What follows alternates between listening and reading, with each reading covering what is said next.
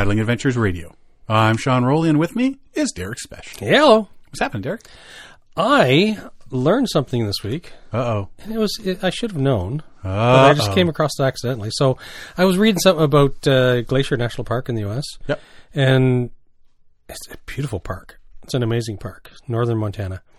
Anyways, uh, while I was reading something about, of course, there was a story on it because there was an alternate story. It was it's a nice park, beautiful park, but also it uh, it, it came to my attention that this week is National Park Week Dun, dun, in the states. So in the it's states, Canada National Park Week in Canada is June twentieth through twenty seventh or something. something like that. Yeah. So yeah, it's mid June, mid late June for Canada. But in the U.S. this week, as we record, uh, so the 22nd through 30th of April is National Park Week in the U.S. So, anyways, I uh, I went out and and uh, found a magazine on national parks, and uh, there's uh, it, it, you scroll through some of these images and pictures, Yosemite and and Glacier National Park. I like how you're scrolling through that magazine. I am scrolling through the magazine right now. Yeah. Uh, Scroll up. see, Scroll left. Watch watch me zoom in the picture. Here. Oh, you look at that. Yeah. Yeah. No. Yeah. Just pinch it, and you'll get you'll get farther I out. I caught myself doing that with a newspaper once.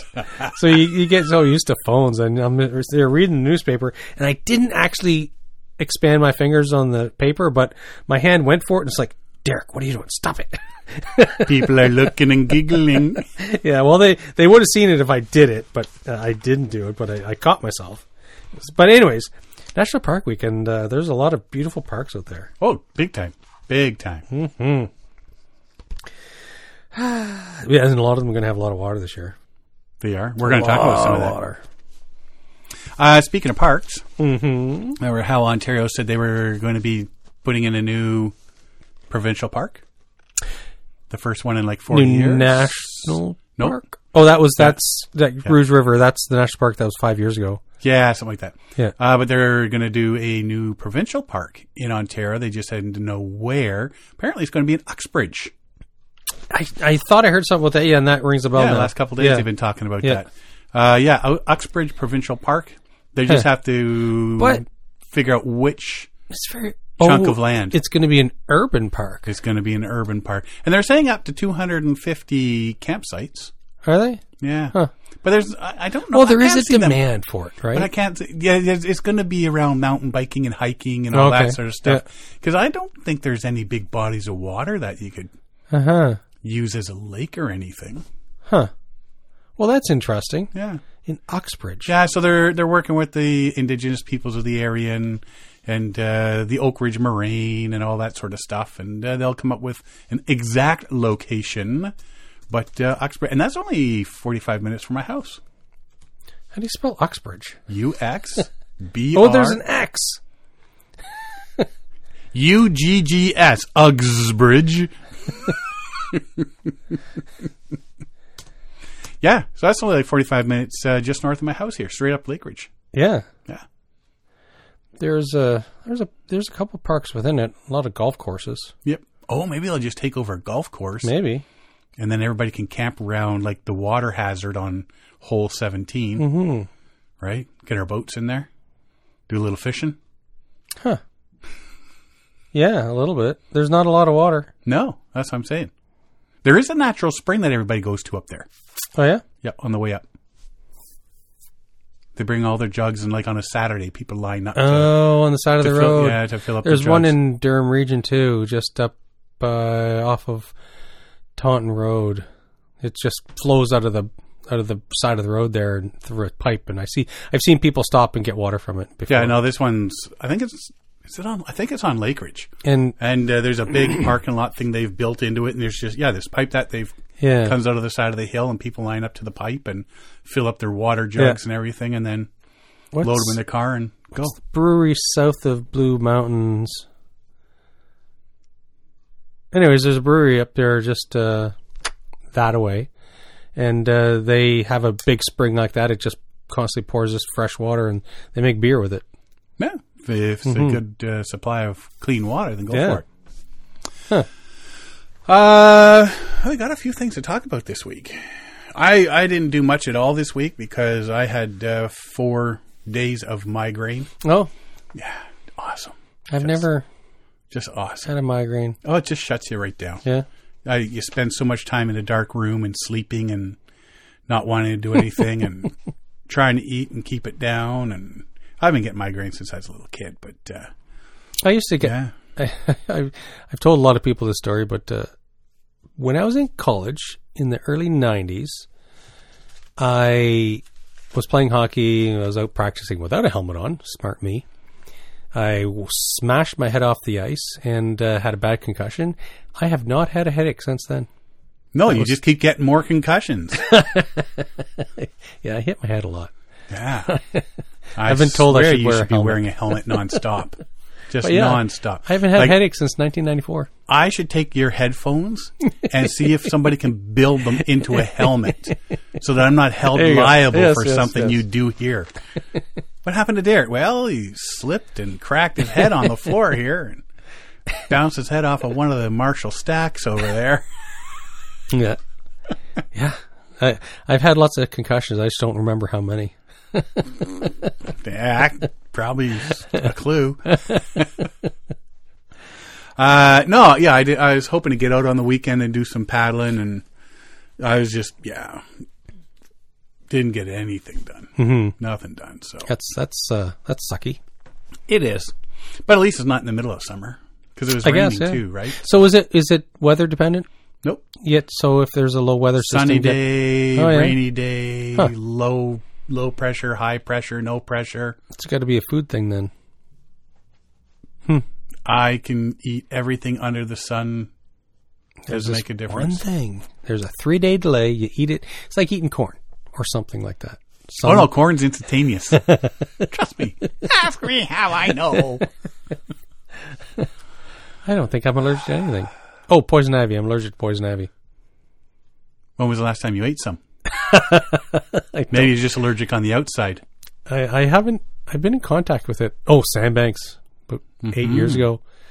I walked into some in Sandbanks about eight years ago. I'm allergic to beer, and that's why I drink it so it gets out of my system, like out of the house, because I don't want it laying around in case Yeah, yeah, yeah. yeah. it comes into contact. dangerous. It's dangerous. Let's drink that and get it rid Consume of it quickly. Yes.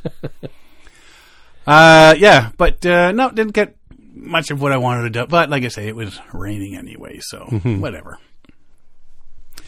Um, when we go to Opeongo in Algonquin Park, have you ever used their boat service?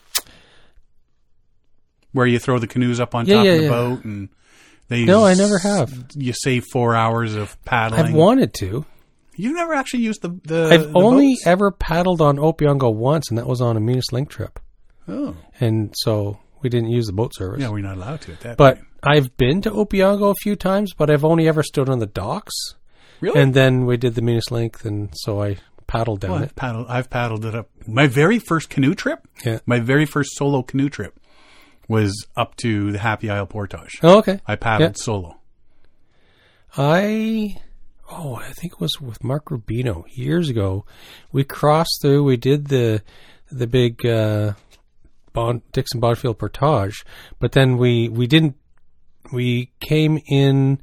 Where did we go? We uh, were in and out of Opeongo in the North Arm somewheres. Come down Crew, uh, Crow. Yeah, To something- something and then that. over into Red Lake, Red Something Red like Sand that. or something like that. Something up like that. way, yeah. But I never did Opeongo Lake proper. No, yeah, the, there's a, a couple. There's basically you end up at one because to me, Opeongo looks like Mickey Mouse's head. Yep. So in the upper right ear, Yeah.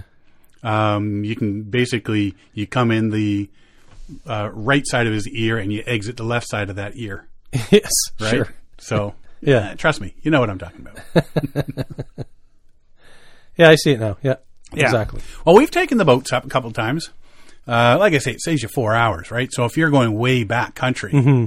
then there's four hours on your day by jumping on the very first shuttle and they zip you right to the end to the portage. You jump off, you Mm-hmm. do the portage, and we've actually used the shuttle on an a uh, emergency takeout Oh, okay. because we, there there's that massive, um, uh, not the not a hurricane, the tropical storm Okay. that hit and everything, and the winds were so bad we weren't getting off Opeongo. Oh wow. And we waved him down, and even he, would- they got those two massive engines on the back, and even they were having problems. Mm-hmm. Huh.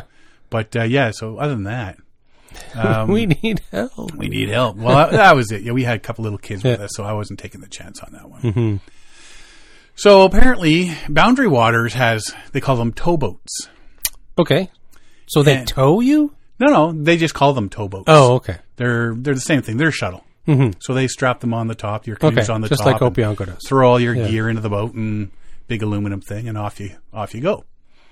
So a judge is to decide the fate of motorized towboats in the boundary waters for 2023 after an environmental group has sought to stop the long-standing practice which is strongly supported by the US Forest Service.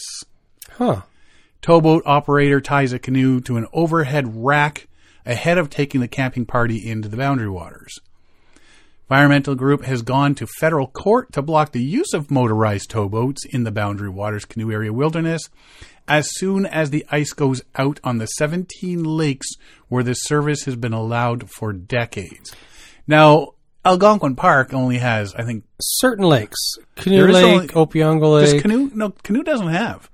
Canoe Mm, yeah. Lake has them to get to the kids' camps, Yeah. But, but not for people. Mm, pretty sure people use them. I've seen people towing barges of wood and stuff up. I got passed by a barge there one time. Yeah, but I think those are personal. Yeah. Yeah, Yeah. personal boats. Yeah. Yeah. Yeah, yeah, yeah. Oh no, no, these are tow motor operators. Yeah, yeah, yeah. These are like no, there, shuttle yeah, only. there isn't a service on. Canoe. I'm The just only- saying there's certain lakes that are motorboat permissible. Oh yeah, yeah. Like Radiant, you can have motors on it, and uh, Canoe Lake, Cedar, Opeongo, Kiosk. Cedar, Kiosk, yeah. yeah. Uh, but yeah, the only one that has the the shuttles or the towboats um, is Opeongo. Yes, But right. I think Correct. they've got two. So or four. you're saying that these environmental groups are stopping the towboats, but they're still allowing private? That they don't say. They're just going after the towboats. Okay. because they say there's too many of them, right? Well, there's 17 lakes that have them, Mm-hmm. as opposed to Algonquin that has the one Is, is, if it's established, there's for precedent. decades, Yeah. right? Request for a preliminary injunction by Wilderness Watch is in the hands of a federal judge in Minneapolis, and it strongly opposes by the uh, opposed by the U.S. Forest Service. What's opposed? The Wait. injunction, The injunction is opposed. Yeah. Yes, the U.S. Forest Service agrees with the towboat yeah. companies. Well, they're the ones that say you can do it. yeah. Superior National Forest officials say the towboat system assists people who have mobility shortcomings and helps disperse visitors deep into the million acre wilderness away from overcrowded Yeah, edges. absolutely. Which is exactly what I was saying why we did it, right? Gets us Yeah. out faster. A ruling in favor of Wilderness Watch would undo the plans of thousands of Minnesotans who have already booked towboat assisted trips within boundary waters. Um, Wilderness Watch and its members presume the only way to experience boundary waters is the way that they want to experience. Uh, Assistant U.S. Attorney David Fuller wrote in a recent court filing. So basically, we want it all quiet. So Yeah. Huh. request by Wilderness Watch to immediately have halt towboat service grew out of its broader lawsuit alleging that the Forest Service not only sidesteps statutory limits on all motorboat use, but has allowed commercial operators to expand activity that disrupts the solitude of the boundary waters. Now, I, I don't have a problem with this if it's like we call it Highway 60 in, in Yeah. Algonquin. Yeah. If it's a Highway 60 corridor or something like that, You in, expect in, it. in interior though, Yeah. like beyond that, no. Uh, Forest Service has countered that it has continually refined and improved its system of permitted towboat management so as not to degrade the wilderness. It says the number of towboats permitted for use on wilderness lakes has dropped substantially from 91 in 1992 to 63 in 2019, operated by 18 approved operators. So the numbers going down. There's not as They are many going down. However, Modern boats are very clean. These four-stroke engines and stuff. Mm-hmm. Small horsepower boats carry canoeists on prescribed routes to circumvent paddling over long distances. Canoes are hauled on the boat's overhead racks, then dropped on the edges of paddle only lakes, which is exactly what they're supposed to do. Yeah. Uh, Kevin Proescholdt, the Minnesota-based conservation director for Wilderness Watch, has said towboat traffic in Boundary Waters seems to have tripled since the early 90s. His organization first sued the Forest Service over the issue in 2015, but it contends the Forest Service never followed through on settlement terms. They've just allowed it to grow, he says. But statistically, it's not grown. It's gone from 91 boats to 63 boats. Aha. But, but, They're doing more trips. more Okay. people, right? Yeah. Asked what would happen to the canoeing plans this year of Boundary Water enthusiasts who have already booked towboat assisted trips through the outfitters. Proescholdt said they could avoid canceling by planning more time for paddling. Hmm. Really? So you got to totally redo your trip because Yeah. if, like I say, if that saves you a day by taking the boat in, Yeah. well, now you've got to use it one of your days to get in there, which means you may not be able to get as far into your Yeah, trip your as week long trip is now two or three days. Or add extra vacation day, Yeah. which you may not have. So, yeah, whatever. Despite the length of litigation in the case, no clear picture has emerged over the extent of motorboat uh, motorized towage towboat usage, which or which way it is trending. The Forest Service admitted that its assessment of towboat service before 2015 weren't consistent. Forest Service said earlier this year that its next report on commercial services in the boundary waters would be issued sometime in April or at the end of April here, so it's got to be coming out. Now, according to research by Wilderness Watch, Forest Service monitoring reports show 2,550 commercial towboat trips in 2012, 2,550, increasing to 3,865 in 2020. increased demand. Mm-hmm. Fewer boats, but more trips. Right. So it's like 1,300 pretty much uh, extra trips. hmm That's a lot. It is. It is. So I can. Well, I'll, I got comments at the end. Uh, according to the recent court filing for court Forest Services, there were 3,815 towboat trips in 2020, down from 4,817 in 2019. So that's a thousand fewer in And 2020. you expect it to be more because of COVID. Few, like more fewer. Mm-hmm. Like fewer, fewer. yeah. Whatever. I, I know what I'm trying to say. I know what. Forest Service said in its court filing that Wilderness Watch cannot claim urgency in needing to stop all towboat usage. There are areas of the boundary water that truly classify as pristine wilderness, the agency said in its court filing. But even if towboats were removed from their existing routes, those areas would be far from pristine. I can see uh. where they're getting at. And myself, I when I'm in, for example, Algonquin Park, I tend to go a couple portages in and get deep into the park. I mm-hmm. avoid. I, I, I like, for example, Canoe Lake. I, I I get through that first day just to get away from the boats because I don't like the boats myself. But I accept that people, some people are going to want to use the boats, and there's certain Yeah. lakes that are permitted. And so the Opeongo Outfitters has a service that shuttles you. And so, like Radiant Lake, I was, I was for a far north lake. I was surprised that it permitted outboard motors on it. But still, I, I, I so I, I can see both sides, and I get around it by avoiding lakes that have that are outboard motor permitted lakes. But they want to shut everything down. Mm-hmm. But so, you got to remember, this is on 17 different. So this is like 3,800 trips divided by 17 lakes. This isn't like 3,800 trips on one lake. Mm-hmm. yeah, yeah, yeah. It's not like Opeongo is like a super highway of Yeah. boats. Yeah. So yeah, I I I can see how they need to cut it down. But Yeah. I don't think I think for the people that need Yeah. the use of it. Now think about the people who do use that service who like uh, sure I'm sure there's some people that are just looking to get into the park so they can camp out on a campsite and and turn off for a week. But for there may be some people that use those services because they can't paddle those de- that deep in the park. Maybe it's a 60, 70 year old couple who want to get in and and enjoy camping and they can't paddle in because it would, you know, kill them.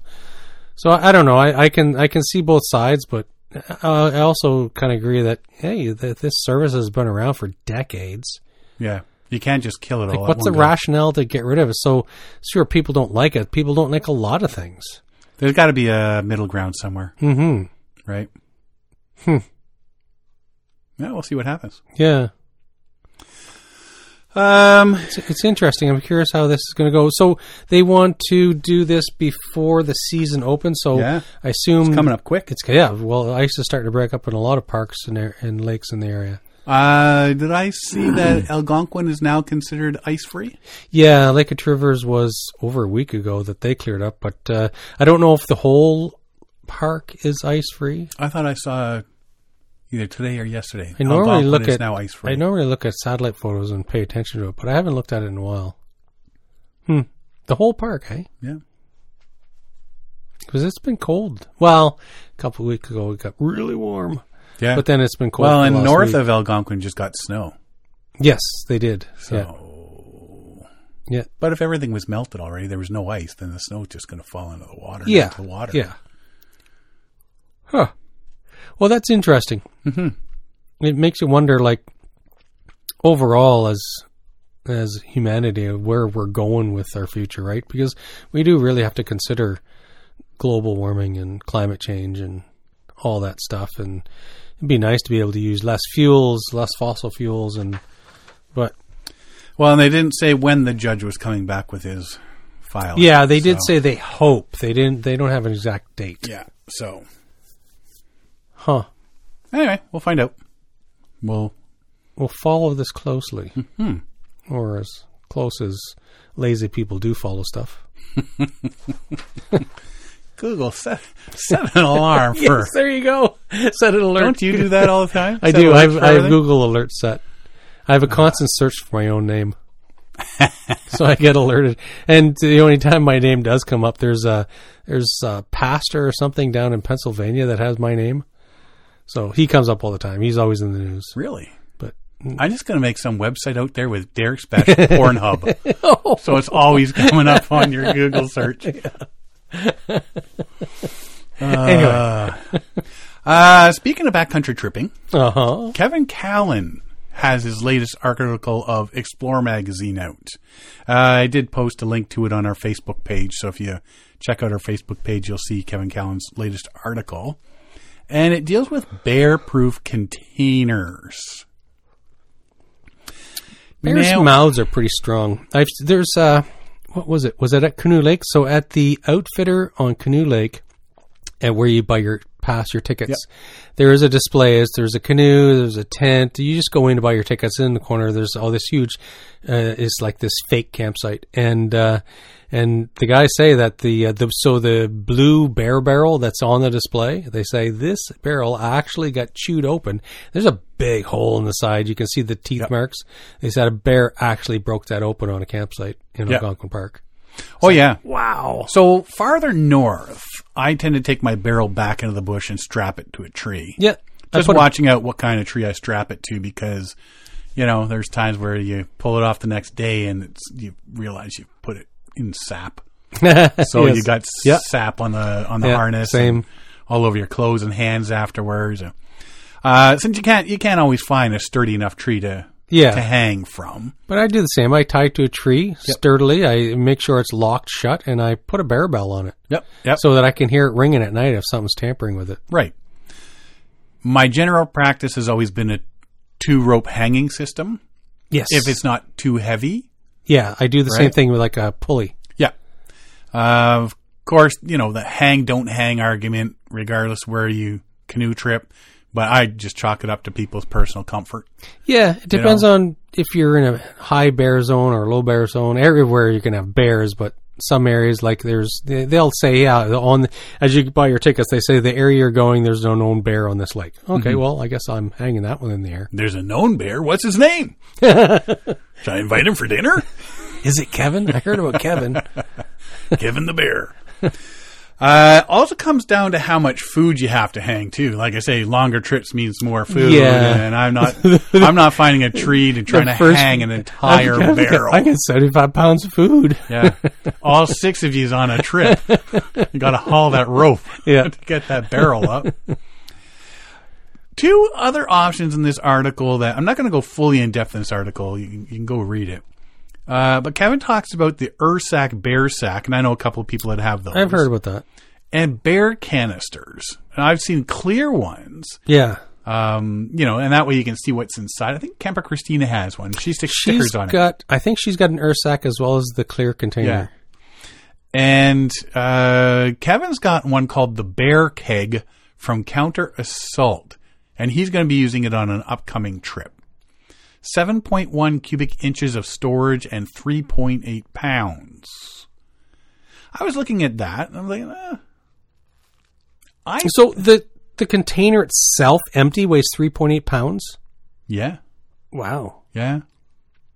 But you throw all your food in there, and it's designed that a bear can't get into it, right? Yeah. Well, eventually a bear can get into it, Given your enough time. wants to, Yeah, exactly. right?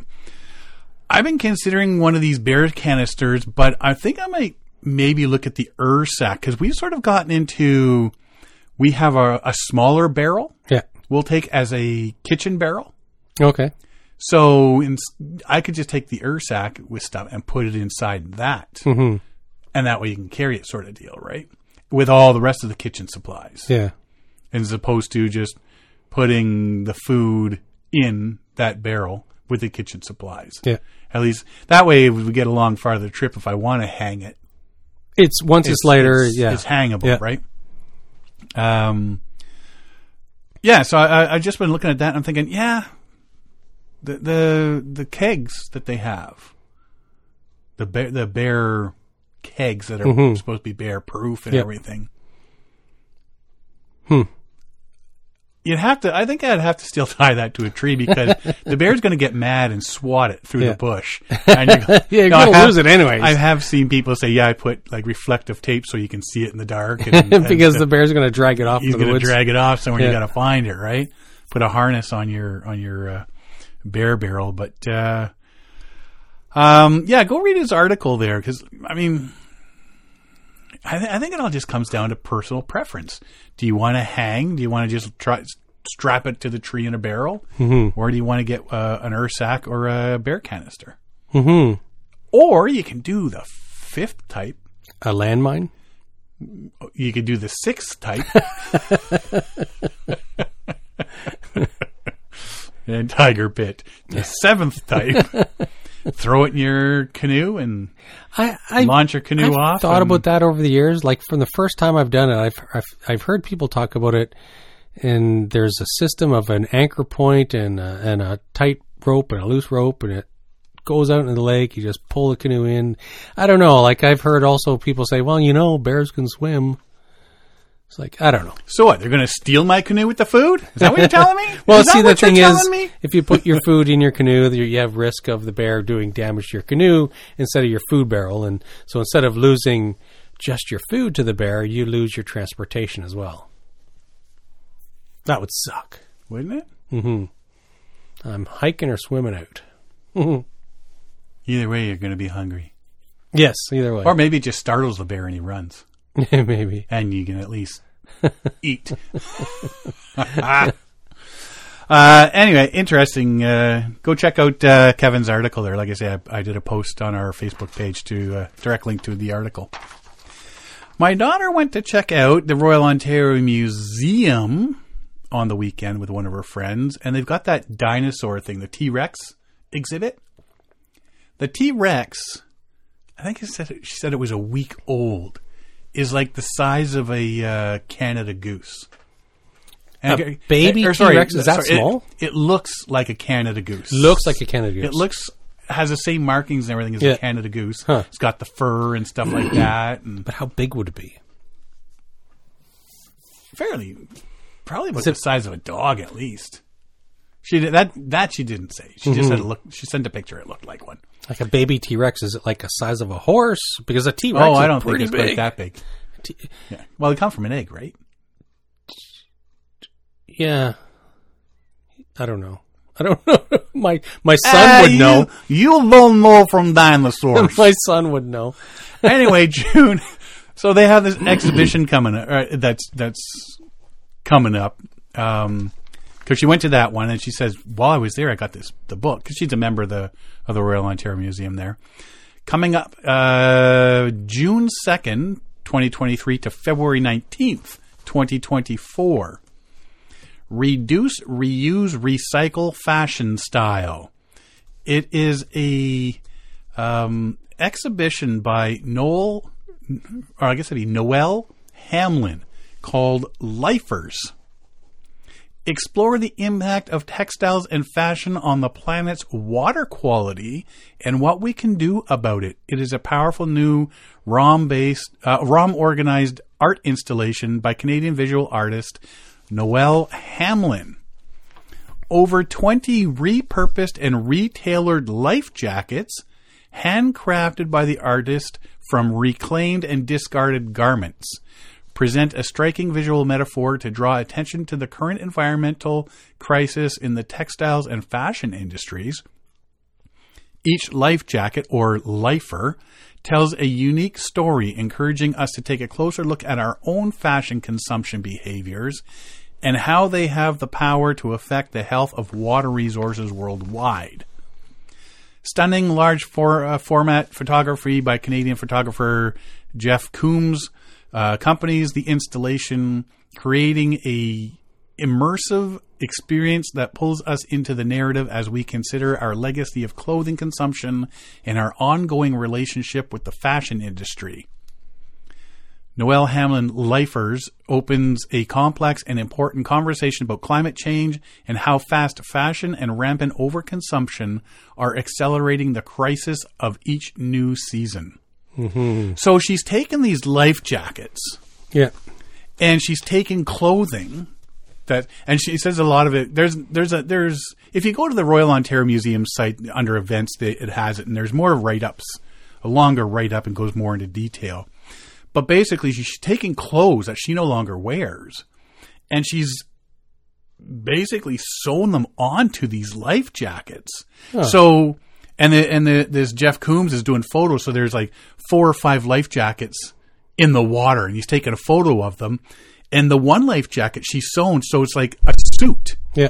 like a suit jacket is on this life so if you were to put this life jacket on it would look like you're wearing a suit jacket right and there's a fur something or other there Yeah. there's a sweater on it so you know it, it would look like mr rogers is putting Yeah. on a life jacket not his little cardigan sort of thing so really from the pictures i've seen of it really well done looking things i'd like to see these things in person so, it's- This thing is teaching us about the textile industry and fashion uh, and its effect on the planet's and water on the water because the fashion industry uses so much water, right? Yeah. And pumps out so much chemicals and, And dyes microplastics and microplastics and- and, everything back into the water. Interesting. So it's this big, uh, big cycle that goes on. Take Mm-hmm. the water in, do everything with it, and then pump it back out, right? How does it tie back to dinosaurs again? Because Ariana came across this while she was at the, Oh. or at, at the the ROM looking at the dinosaurs. Okay, I see the connection now. All right? No, because um, Noelle Hamlin, she actually put these life jackets on dinosaurs. so you got all these dinosaurs running around now Yeah, yeah, yeah. with life jackets. Anyway. But at least they're being safe. So So yeah, it, it sounds like an interesting uh, thing to see. I'm, I'm Yeah. We'll probably I'll probably go down with Ariana and check it out. Mm-hmm. Uh, yeah, it starts in uh, two months. cool. June second, twenty twenty three. Yeah. So, like I say, go to the Royal Ontario Museum website and under And- events, just click uh, Lifers, and uh, you'll be able to get more of a write up and see a few pictures. Make sure you cool. see the dinosaur exhibit too. Yeah, and go to the dinosaur exhibit too. So I did look this up. So baby T Rex dinosaurs were fuzzy in the size size of small turkeys. Apparently they look like geese, and uh, most dinosaurs are reptiles. So yes, they lay eggs. See, I knew that. I told you that. I know that now. I said that. The I think I said that. Dinocephalosaurus actually gave birth to live offspring. So one of the first mammal-ish Mammalish. Mammalish. animals. Apparently, somebody, whether it's truth or not, said that scientists are trying to clone a woolly mammoth. I saw that. okay, so it wasn't just me. True story. It is a true story. Yes. Oh, I'd love to see a woolly mammoth. I don't want to see So- all these big so- killer, so now- killer okay. dinosaurs. So yes, they're looking at that and they're going to try and splice so th- there's a two pronged approach. Now, now one is kind of like uh, we've seen this in the movies. Don't do that. And the other is so they they do want to try and mix it with like uh, some and some elephant to see if they can create a new woolly mammoth. Woolly mammoths only went away like 10, 12,000 years ago. They were around when the Egyptians were around. The, the pyramids were being built. According to the movies, yeah, they helped move the blocks. No, but in real, according yes, to science, yes, I know, yeah, I know, yeah. yes, I agree, yes. But what? Uh, where was I going? you distracted me. The two pronged approach, they're trying to mix it with elephants. Oh, second pronged approach. So the other prong, prong of that approach of uh, so they took DNA and uh, samples of these these woolly mammoths are showing up in uh, as the glaciers roll back Mm-hmm. as the, as the permafrost melts. So in Russia and Canada and Alaska, found a few. There's they're coming up with these very well preserved uh, woolly mammoths. So I think I think they're in Saskatchewan. They uh, they took the samples of they got permission. They got some samples of the flesh in this company. They create this. It's like one of these Beyond Meat type companies. Right. So they created in a in a, lab. Oh, we're talking. Yeah. created, created woolly mammoth meat, and so they so obviously the reporter who was who had an article on it says so. Have you tasted it? And they says, no, nobody's gone that far because the the protein, the type of protein it is, is very a long, a very large protein. They don't know what it would do to the human body, so they're they're not. Send me re- a burger. Come on. It's only one way to find they, out. they did make some meatballs. See? they created in a in a lab environment. They created some woolly mammoth meat, and they duplicated the original. La, la, la, la, la, la, spaghetti and meatballs over here. Hello. That's a big meatball. That's a big a furry meatball. so yes, so but they said nobody's eaten it yet because they they don't know if it's safety because it's a very different protein uh, than than what we're used to. as far as I'm concerned, if it has claws and big teeth, Yeah. and yeah, just refreeze that. Sean Well- Rowley, Well, mammoth farmer. they have, they, and this is another one of those things. It's like I've seen this in a movie. I'm pretty sure he shouldn't do that. So they found viable live bacteria and virus that Oh, are we like talked about that. Yeah, forty to forty-five thousand years old. Siberia, right? Yes, Yeah. and so they're finding these viable viruses, forty-five thousand year old viruses, and they said in a lab environment they were able to make it viable and live again. It's like, don't do that. Did we not just go through a couple of years of Yeah, that? like sometimes Have you learned nothing? like you wonder, like scientists when they do this stuff, like sure they're very smart people, but for smart people they're awfully dumb. just because you can Doesn't, doesn't mean you, should. should. It's like, oh, what are we doing? here? However, Sean Rowley, woolly mammoth farmer, it's got a nice ring to it. It reminds me of the Flintstones. Right? They always ate brontosaurus steak and oh, brontosaurus yeah. burgers and Yeah. Could you imagine? Yeah, come on out to the farm. I got something to show you. Our herd of woolly mammoths, as far as the eye can Yeah, see. Oh, that'd be awesome. just a little disturbing. yeah. That'd be awesome. I don't know if it would. It's kind of scary. Why? Like, to, well, are we? We humanity clearly is not responsible enough to start experimenting with these things. All right, let's see what this virus does. Not the viruses. I just want a woolly mammoth. and if you could get like a platypus the size of a big dog, I'd take one of those too. No, they're poisonous. Just the claws. you know, you'd have to cut that out. And a penguin. And an ostrich. I want a dodo bird. Yeah. Oh, jeez. We could do a show on animals we wish we could bring back. Anyway, so yeah, when it comes out, check out the Royal Ontario Museum and uh, check out the uh, Lifers uh, exhibition. Well, we got sidetracked there, didn't we? Oh man, we went so far in the left field. I had to catch an Uber back. Uh, poker runs. You've seen those Ah, poker. You've seen the poker runs with the big boat, uh, big boats, the cigarette boats, right? motorcycles, cars, if people with sports cars, people with motorcycles, everybody does these poker runs. It's Mm-hmm. fun, fun, fun. Apparently, I've never done it. Never ever done it. Uh, we were fishing down on Lake Ontario in uh, Bay of Quinte one uh, year, and also we hear these big roaring boats coming. It was, you know those big cigarette boats. Yeah. They're just coming ripping into the harbor. They pull mosey on up to a dock. Somebody walks up to them, hands them something, and they're gone again. Um, they have a start point, and they race from spot to spot because there's a whole bunch of different spots on the map that you got to go to. Yeah. And at each spot, you get a card, like a playing card. Okay. And then at the finish line, the person with the best hand wins. So basically, by the sounds of it, if you are first, basically you're going to get the ace Yeah. every time you go. Yeah. So you'll get five aces. Can you beat five aces? no. So Unless you get six aces. Unless you get six. Well, I gotta think it's only five. yeah. Every, every Or if it's more than five, then you take like if you get eight or nine cards, you take the best five to make your hand. I guess. Right. royal flush. Yeah. Saturday, June 17th from 9 in the morning till noon, Onset Bay will become the world's largest and wettest poker table during the Onset Bay Association's annual kayak poker run. And that's Onset, uh, Massachusetts.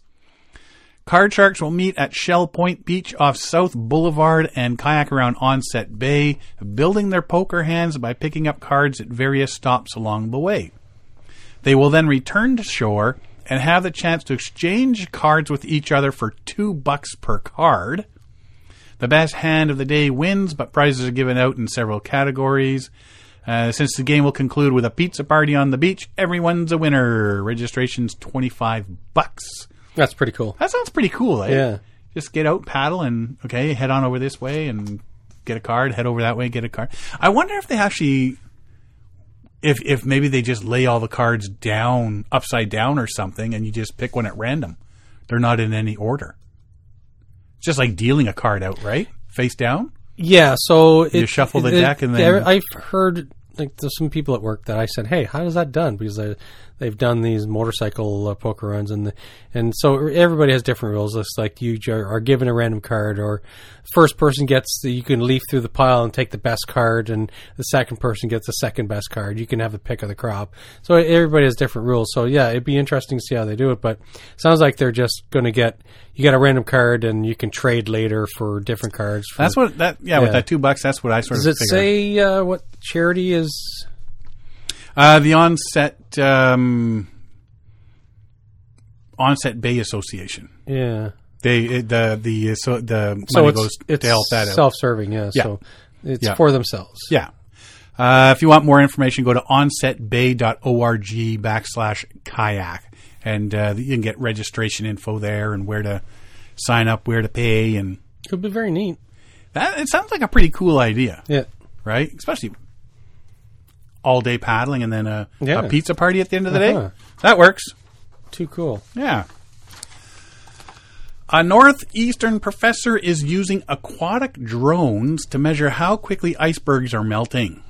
It's a drone, it's a kayak, it's a JetYak. so yeah, the thing looks like the thing looks like a kayak, but it's filled with all this electrical gear.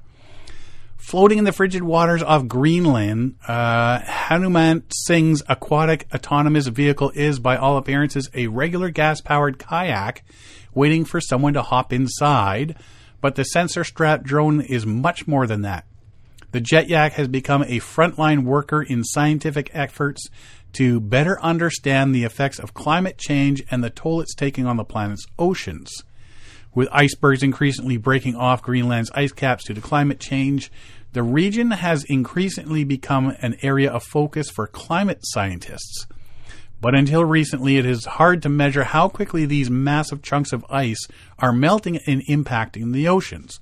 So if you see something that's happening, you zip over there and hopefully you can land a helicopter or something and go do your measurements and um, but uh, this is where Singh's uh, little electrical jobby comes in hand here. He's an electrical computer genera- uh, engineering professor at Northeastern University. His JetYak, um, and his JetYak came in strapped with sensors. It has been creating detailed 3D maps of icebergs in Greenland's Sermilik For- Fjord with the intent of giving climate scientists a clearer picture. Says you can see how things are changing over the course of months or years, but we are really interested in saying what are the phenomenon on the ground. Mm-hmm. And understanding those phenomena is vitally important for client scientists. Warmer oceanic water has been creeping into the Greenland fjords up towards the glaciers and causing them to melt uh, from beneath. So the melt melting fresh water entering the ocean will have dramatic effects on the way water circulates around the world, impacting ecosystems world over. Uh, we are imagine- we we are imaging people, and climate scientists are using our robot for doing conductivity, temperature, and depth tests.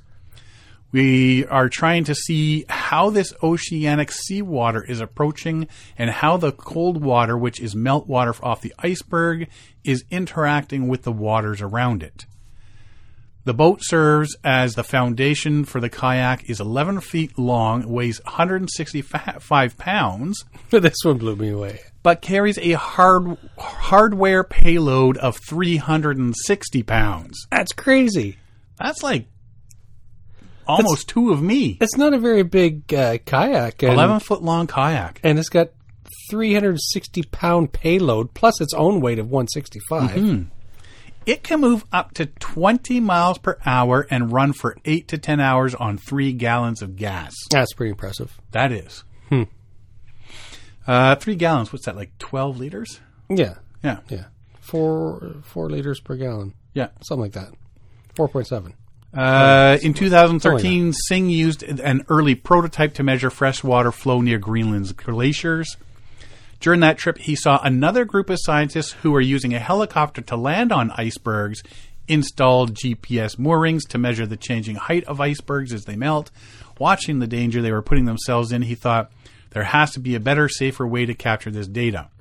So basically, he said, well, if I do a drone, I just send it out there. It's autonomous. And it's autonomous, and they had to make sure it was cheap enough to be replaced. Yeah. Because if it's out there and Gets run over by a you know, tanker. Or, or no, well, they're they're saying even relatively small chunks of ice um, can be six miles across and three hundred feet tall.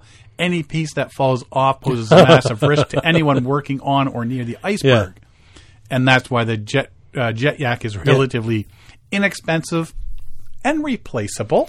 it's a pretty violent thing. You ever you ever see videos of a Oh, the iceberg calving? rolling, the calving or Yeah. calving, but the, the rolling.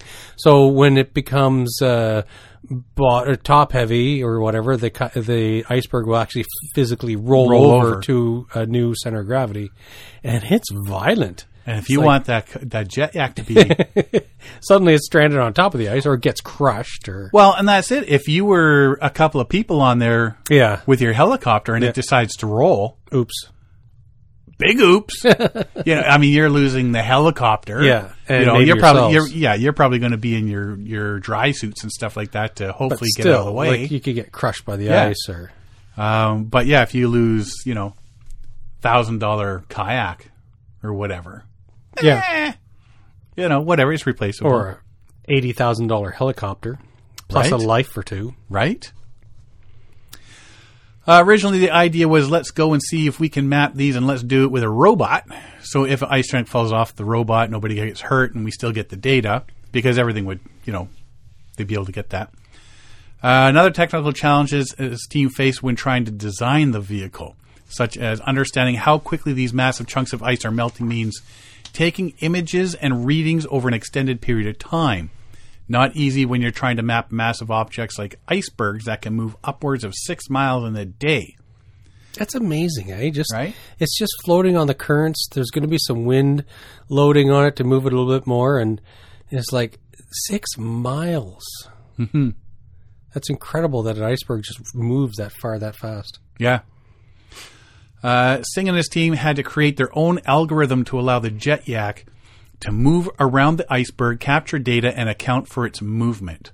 It must have a lidar or something system, radar lidar. Yeah, I would guess Yeah, some sort of GPS so it's system. avoid. to- It has avoidance systems. it's like it sounds like it's a giant Roomba, Yes, right? There you go. it's a Roomba. Just keeps bouncing off the iceberg.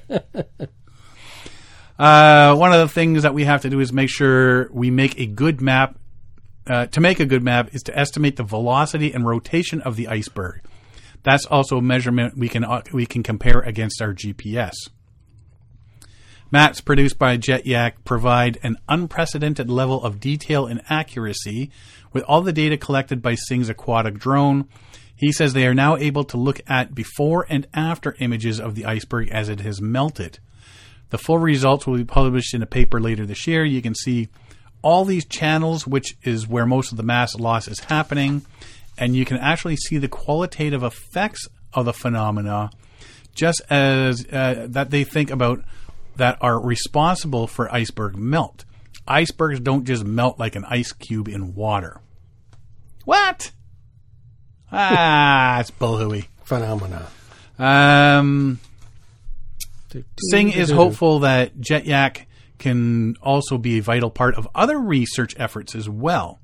Already being used to perform chemical sensing and measuring sediment transport, Singh even used a JetYak to map and measure the impact of Hurricane Sandy on Fire Island off the coast of New York.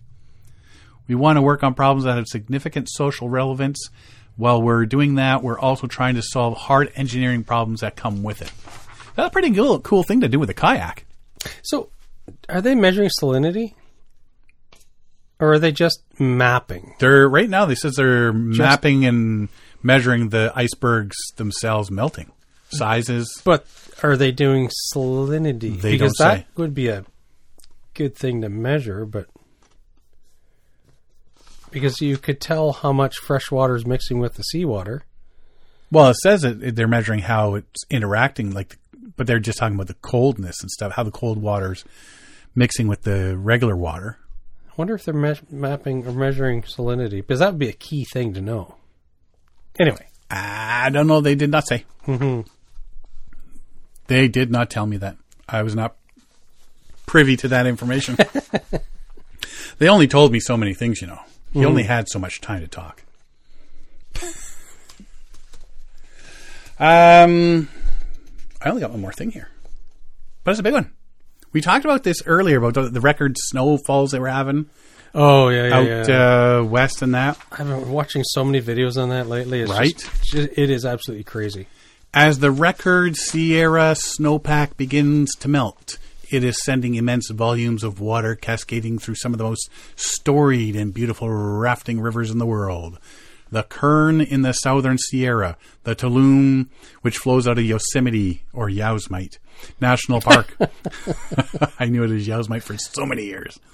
Yosemite National Park, and the American flowing out of the mountains near Lake Tahoe. And you're hearing this the same story in different states Yeah. right now. The big melt could wreak havoc on the towns and farms that line the rivers and irrigation channels interlace in the Central Valley. But for whitewater rafting guides, whose small, often family owned businesses struggled to stay afloat through years of punishing drought, the deluge is a godsend. We're going to have excellent flows for a really long season, says Evan Moore, who started kayaking when he was four years old. He now manages Sierra South Mountain Sports in Kernville, a rafting company his dad started in 1985. Each year, the Moors hope to stay open from early April through Labor Day, but California's prolonged drought has made that all but impossible. Last year, they had to close the season mid August. 2021, they shut down July 10th. And the year before that, the pandemic shut them down for much of the season. So that's, I mean, if that's your livelihood, you've been I know, right? pretty much getting smacked in the you know whats for the last few Yeah. years. This year, they're hoping to stay open through Halloween. So they're hiring guides, drivers, and clerks. All told, the staff could number around a hundred. Wow. Probably have run out of people wanting to go rafting before we run out of water. Whitewater guys across Sierra are saying much the same, but the sudden bounty of water creates new obstacles, some logistical, others more perilous. It's exciting and problematic, says Tom McDow- uh, McDonnell, owner and lead guide of Sierra Mac River Trips in Groveland, a gold rush town on the Highway 120 route to Yosemite. Start of their season is delayed because the steady flow of atmospheric rivers this winter washed out the road leading to their normal launch sites. That's an issue. Adam Ferguson, who manages Zephyr Whitewater expeditions in Columbia in the Tuolumne County foothills, faced the same problem. It's pretty frustrating to have this amazing river flowing and just not being able to use it. However, once access is restored, the next hurdle will be to navigate the sheer volume of water flowing and preparing for torrents yet to come. Now, you get these guys, they, they know, okay, this year we're going to, as guide year after year after year, it's got to become pretty much, you know, cookie cutter almost, where you're, we're putting in here, we're going through these rapids. Okay, we got to take this line through the rapids. Then we're going down here. We're going to the next rapids. You take this line. The next rapids, you take this line. So you get to know where everything is. Well, this year, with so much water coming down, the rivers are higher, faster, and wider. So those routes that you're used Yeah, to taking are not there.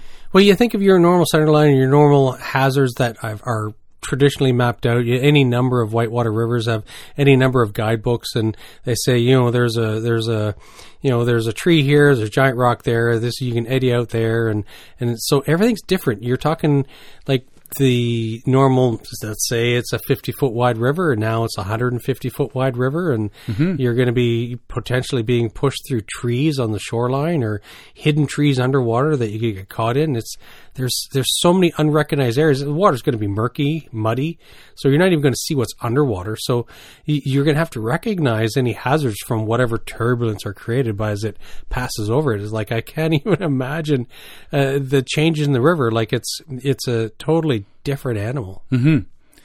Uh, this year, with conditions so outsized and unfamiliar, guides may have to rethink those ratings, being Class 4, Class 5 rapids. Yeah, yeah. Reassess what is safe enough means. High water not only makes rivers flow faster, it also changes the dynamics of previously well known rapids. That increases the odds of things going wrong and raises the stakes when they do. Some cases, the rocks that create rapids might be so submerged that the water flowing over them is undisturbed, making them flat and dull. More likely, says McDonald, the water will be moving with such force that even when some rocks are submerged, the surface will be affected in unpredictable ways. Yeah, you have no idea. You don't until you get there. It's giving me a lot of well, and see also the thing like no, normal normal systems is you'd you'd pull out you eddy out, you'd walk the shoreline, check out the next set of rapids, but now with no shoreline and the water is Yeah. flowing into the trees, you're not going to be able to see the hazards. Like it's it's going to be very difficult to to survey what's ahead and and you know see uh, the best method of getting down a, a set of rapids if there even are rapids if it's not all completely washed out. One boat in a group might enjoy big, smooth roller coaster waves, McDonald says, and the next might get a 12 foot Hawaii 5 style wave breaking right on top of it. Woo! Not many people that know how to deal with that. Even guys who do know how to deal with it will have to recover quickly because the next rapid will be approaching faster than usual. If we don't think there's any chance to recover before the next rapid, then we have to consider it class 6 just unrunnable. That means rafting companies will have to screen guides with extra care this year. Guides will have to do the same with clients before taking them to the most adventurous spots. Uh, Ferguson says one technique is to take clients through one rapid and let them get a big wave kind of blasting in the face and then go to a calm eddy for a swim test. You don't have to be an Olympic swimmer or anything, Ferguson said, but you have to perform a few competent strokes and prove you can listen to directions.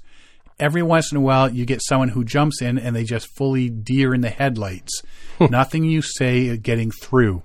When that happens, this probably isn't the trip for you. Well, when panic takes over, Yeah.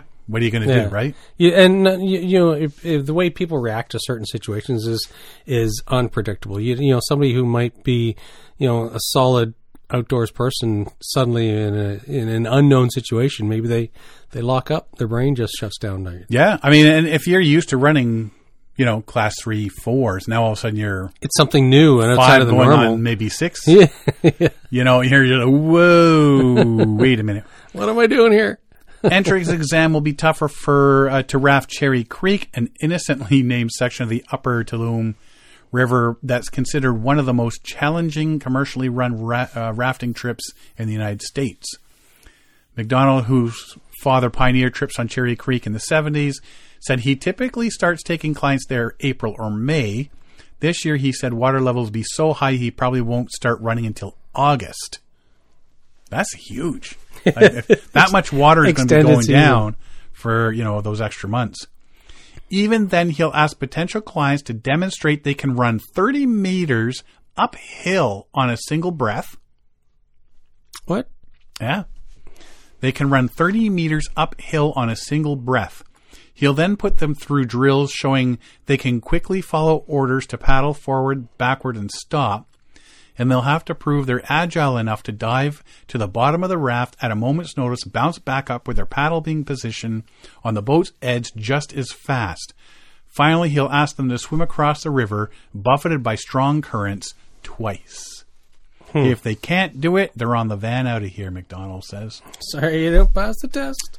Well, when they're, you know, they're known to be one of the biggies, Yeah. you got to make sure. Yeah, you want Right. to make sure that because anybody who becomes a liability to themselves also becomes a liability of anybody who tries to rescue them. And if you know there's somebody that may not be fully par, Mhm. you're going to be constant. The guide's going to be concentrating on that person Yeah. and may miss something that happens with Yeah, somebody else. Exactly. So, it's, you know what? As much as you don't want to turn them away, You're risking other lives. it's, it comes down to a safety item. Mm-hmm. Rafting is generally safe. It can be leisurely if you stick to lower rated rapids, but even with professional guides, the risk is real when the water starts flowing fast. Since 1972, there have been at least 216 fatal rafting accidents involving commercial companies in the U.S., according to a database maintained by American Whitewater, a nonprofit devoted to protecting access to rivers. Of those, 21 were in California, four were on the Kern.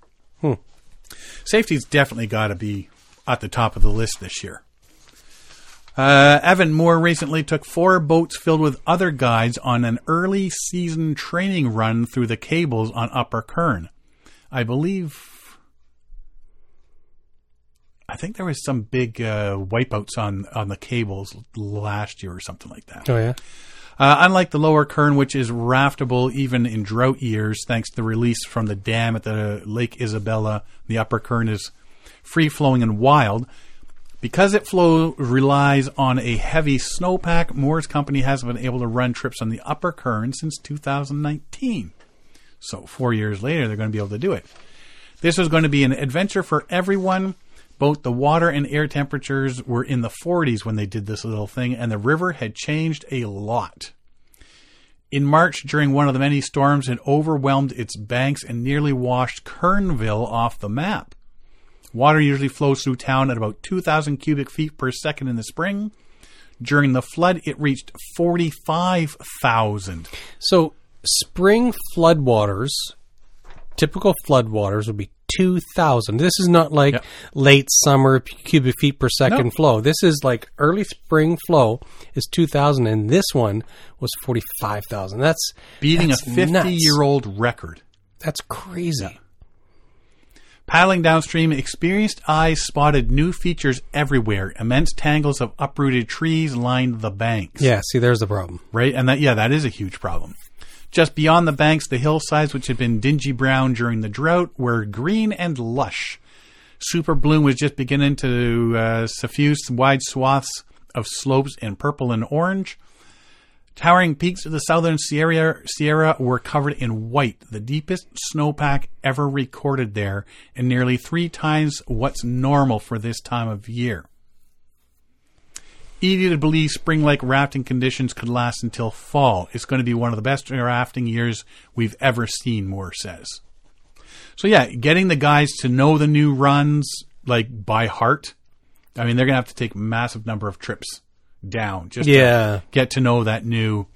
Uh, And, you know, as the end of the season comes closer, if the water starts to, to come, water levels start to slow down and come down, those routes are going to change all year. So mm-hmm. if you do one of those routes in the spring, and then you come back, like he says, he's hoping till Halloween. You come back and say late September. It's a normal You may spring get- run. You may have two totally different Oh, yeah. runs, right? Exactly. So yeah, the the making sure the guides know ins and outs of the new levels and speeds and all that, and safety. They are going to be the major major issues this year when it comes to the Yeah, rafting. it's going to be crazy. And like I say, this is just in the Sierra Range. They're talking um, through Oregon and Utah and all that sort of, you know, everybody that's doing the the rafting this year. Everything's changing, and it's it's going to be, you know, I mean, uh, good for them that they're hopefully going to yeah.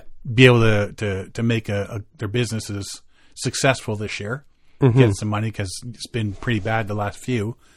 But like I say, as long as it's done, and ho- I know we talked about this earlier that you know we fully expect this summer to be hearing, yeah, there was tragedy, and but I, I really hope not. You know, I hope there's no. I hope everything just goes absolutely peachy in the in the rafting this year. Yeah, I know. Like, it, it, I, I, I would hope it doesn't happen, but I think we can. There's going to be an expectation that there may be, uh, maybe some adverse conditions that come up, and unfortunately, we'll be reporting on incidents. Mm-hmm. Hopefully not. Uh, that's all I got. That is it. I just want to say uh, to our American sisters and brothers, happy uh, National Parks Week. Right? Yeah, And we still got to wait for ours till June. I know. What's that all about? What's that all about? Did you know John Van Berger got a new dog? I did not know that. I saw a picture. Posted Oh, a yeah? picture. Yeah. Oh, Siobhan told me about that. She said she saw something about a dog. Yeah. I'm he not. didn't say a beep. I'm not on Facebook much, so I don't see a lot of these things. Yeah. I got people sending me stuff all the time, so I got to sort of monitor. in there. so often I see Yeah. something pop up and go, oh, hello. uh, nothing else? Nothing else. Alrighty. I'm hoping. What's the weather supposed to be like this weekend? I don't know. I tend not to look at the weather lately. Oh, I might see if I can get out for a paddle at least. Mm-hmm. Get Diggity Dog on the water. Yes. Because, oh, she's been ticking me off lately. Those ears is big enough to catch the signal from a satellite, but Yeah. not from a voice five feet away telling her not to do something. No. Mind you, she is, you know, still puppy. She's nine months old almost now. Oh yeah. She wasn't as vocal when I came in today. She uh she only barked at me about a dozen or so times and uh and eventually she she came up to me pretty quick this time. But she barks and, and wiggles her whole body. Mm, eventually. Yeah. Eventually. Yeah. Uh, she gives a few barks to let you know, sh you know, hey, hey, hey. What are hey. you doing in this house? But uh, then she comes running up all wiggly and barking Mm-hmm. Yeah. at the same Yeah. time. She doesn't realize you got okay. Turn the barking off. You're either guarding or you're playing. Not yes. Not both. Yeah. She'll figure it out. Yeah. Uh, alrighty. Uh, if you want to find out more about us, you can find us at paddlingadventuresradio.com. We're on Facebook, Instagram, and Twitter. You can download or stream our episodes on iTunes, Apple Podcasts, Spotify, Stitcher, Podbean, iHeartRadio, Player FM, and all your favorite podcast downloading sites. Just go to Google, type Paddling Adventures Radio, and there's a billion Yeah. places that come up to say download and listen to it here. Or you can just go to paddlingadventuresradio.com, uh, dot com, check out our episode page, and you can download or stream all our episodes there. If you enjoy the podcast, please share it with friends, family, and fellow paddlers. I want to thank everybody for listening this week. I'm Sean Rowley. And I'm Derek Specht. We'll see you next time.